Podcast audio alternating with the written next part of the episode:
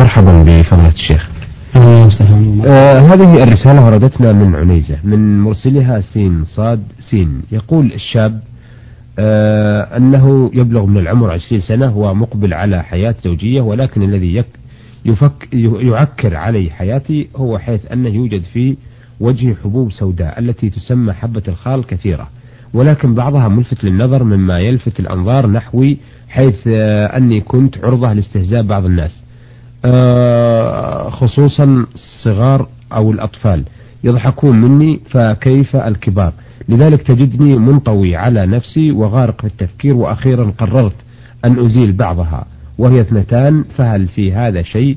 وماذا في ذلك؟ أي لو أني أزلتها في عملية الجراحية أرجو أن تهدوني إلى الحل السليم وتقبلوا خالص تحياتي وتقديري. الحمد لله. تغيير خلق الله سبحانه وتعالى على نوعين. نوع يراد به التجميل ونوع يراد به إزالة السيء. فأما ما يراد به التجميل كالنمس والوشم والوشر النمس نتف شعر الوجه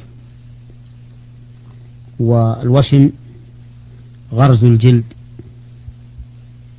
بلون أسود أو أخضر أو نحو ذلك من الزركشة التي نراها في أيدي كثير من بعض في أيدي بعض الناس أو وجوههم. والوشر هو برد الأسنان. نعم. لتجميلها فلجها أو تصغيرها أو نحو ذلك. وظاهر النصوص بل صريحها أن ذلك محرم بل من الكبائر لأن النبي صلى الله عليه وسلم لعن فاعله. والنوع الثاني على سبيل إزالة المؤذي والعيب فهذا لا بأس به بل قد دلت السنة على أن بعضه مطلوب. كما في حديث سنن الفطرة من تقليم الأظفار وحف الشوارب والختان فإن هذا في الحقيقة إزالة أشياء مؤذية تنفر منها الطباع السليمة. نعم. وقد جاء الشرع بطلب فعلها. من هذا النوع بل أقول إنه من نوع آخر يكون مباحا. إذا حصل في الإنسان أشياء مؤذية وأراد أن يزيلها كما ذكر هذا السائل نعم. من هذه الحبوب التي يسميها العامة الخال أو حبة الخال. نعم. فإنه لا بأس أن يزيلها الإنسان ولو بإجراء عملية إذا غلبت السلامة في إجراء هذه العملية.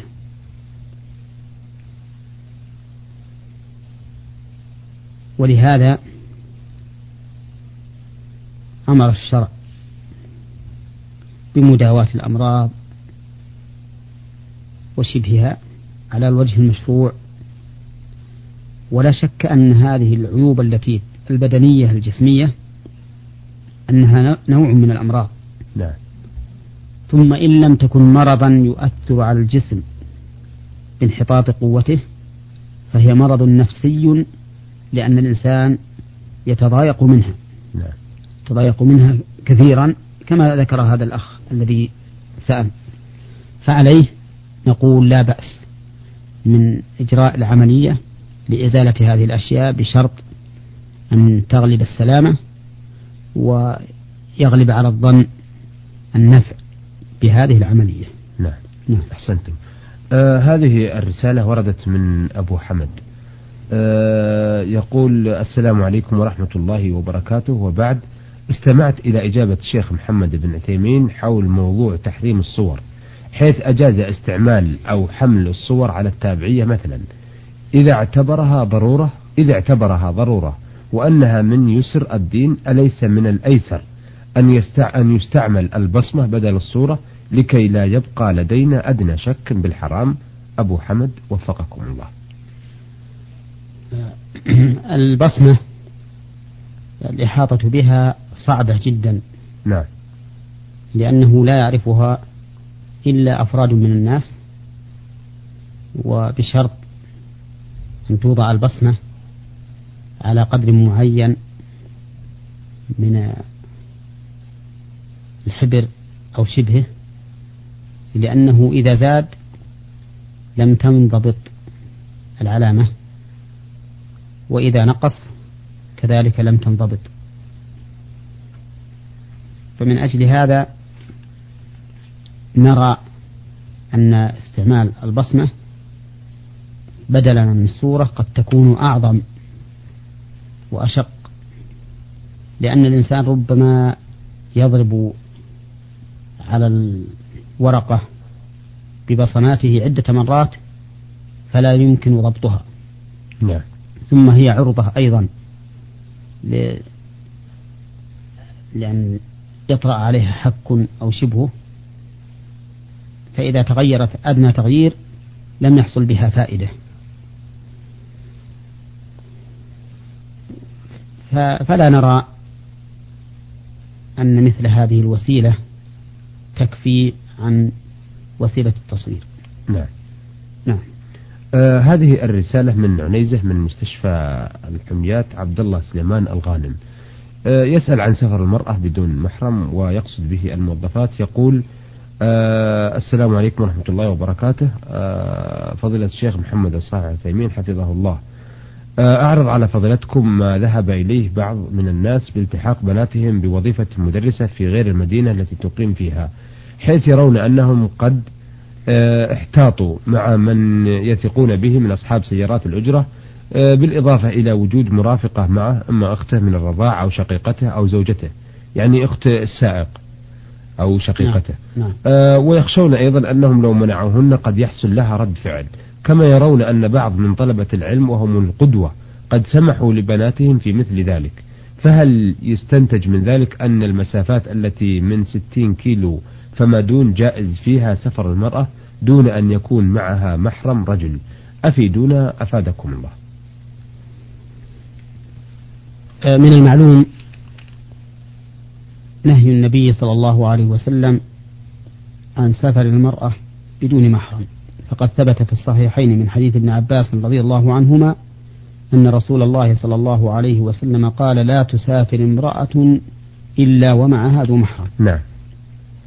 وعلى هذا فلا يجوز للمرأة أن تسافر بدون محرم سواء كان سفرها لطاعة أو تعليم علم أو غيرهما. والمحرم معروف من هو. ولا فرق بين أن تكون وحدها أو مع نساء. ولا فرق بين بين أن تؤمن الفتنة أو لا تؤمن لإطلاق الحديث وعمومه. فلا يحل للمرأة أن تسافر بدون محرم. ولكن يبقى النظر هل ذهاب النساء إلى القرى المجاورة لبلادهن ورجوعهن ورجوعهن في نفس اليوم. هل يعتبر ذلك سفرا أم لا؟ نقول في ذلك إذا اعتبرنا أن الحديث مطلق ولم يقدره النبي صلى الله عليه وسلم بمدة معينة إلا في أحاديث اختلفت فيها تقدير المدة وحملها أهل العلم على أن المراد بهذا الاختلاف باعتبار حال السائل. لأجل أن لا يحصل بينها اضطراب واختلاف. ويبقى الحديث مطلقا أي عاما في كل سفر. نعم. حتى في قليل السفر وكثيره. إلا أننا نقول إن ذهاب المرأة للتدريس ورجوعها في يومها لا يعتبر سفرا فإنه كما لو ذهب الرجل لوظيفته في في قرية مجاورة لبلده ورجع من يومه فإنه لا يعد بذلك مسافرا. وعليه فهؤلاء المدرسات اللاتي يخرجن إلى القرى المجاورة إذا كان معهن نساء كما هو في نفس السؤال وقد أمنت الفتنة وسيرجعن في يومهن فإن هذا لا يعتبر سفرا وعليه فلا بأس من ذلك لا بأس أن يذهبن نعم. إلى القرى المجاورة بدون محرم إذا كنا يرجعن في نفس اليوم. نعم. لأن ذلك لا يعتبر سفرا ولا يتأهب له الإنسان أهبة السفر ولا يقول الناس إنه مسافر. نعم. آه هذه مشكلة آه عائلية أو مشكلة زواج. آه في الحقيقة الرسالة طويلة لكن لا يتبين المقصود إلا بعرضها. يقول آه مرسلها ميم آه عين حاء البيشي وأرسلها من الرياض يقول إنني سعيد بهذا البرنامج إلى آخره يقول أنا متزوج بفتاة تبلغ الثامنة عشرة من عمرها. وللآن لم تنجب أولاد ومشكلتي معها أنها لا تحتجب من أي شخص قريب لها أو بعيد. محرما لها أو غير محرم كثيرة التبرج قذرة في ملابسها وفي جسمها لا تتوضأ أثناء الجماع إلا في الصباح وكذلك دائما تحب الخروج من بيتها. وملابسها دائما ممزقة وإذا جاء أجنبي في البيت تفضل الجلوس معه أحسن مني. وإذا سألتها قالت أنت أه تستغير يعني تغار من الغير. وإذا كلمت أهلها قالوا الذي ليس كفو زوجة ما يستغير عليها وبقيت أنا محتار ولا تبالي من إبداء بعض محاسنها مثل الصدر والظهر وأنها كثيرة الجري وتتكلم وتضحك وتمازح مع أي شخص. وأنها دائما تمشي مسافة بعيدة عن بيتها تذهب لبعض البيوت مكشوفة الرأس. وإذا كلمتها قالت الناس تضحك علي مش عليك وأنا بطبيعتها هذه صرت أكرهها ولا أنفذ بعض طلباتها. ولو عندي استطاعة. لا ولو عندي استطاعة لتزوجت من غيرها وتركتها والنساء في هذا الوقت مهورهم غالية.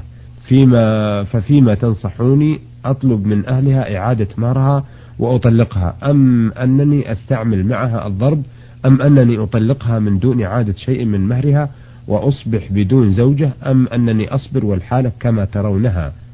رأي سماحتكم أعطوني الحل السليم وفقكم الله. هذه المسألة مشكلة كما ذكر الأخ. مشكلة. ولكن نرى إذا كان الرجل لا يستطيع أن يتزوج بغيرها أن تبقى معه زوجته وأن يحرص بقدر ما يستطيع على تأديبها وتوجيهها بالوعظ والهجر والضرب لا سيما إذا كانت تترفع عليه وتحتقره. فقد قال الله عز وجل واللاتي تخافون نشوزهن فعظوهن واهجروهن في المضاجع واضربوهن. نعم. فإن أطعنكم فلا تبغوا عليهن سبيلا. إن الله كان عليا كبيرا. ونرى أن العاقل الموفق يمكنه أن يعالج مثل هذه المشاكل بالتي هي أحسن.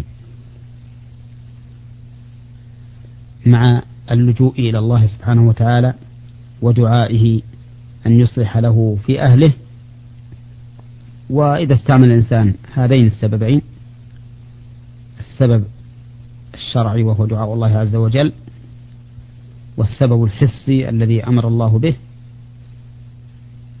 وهو الوعظ والهجر والضرب. لكنه ضربا لكنه ضرب غير مبرح.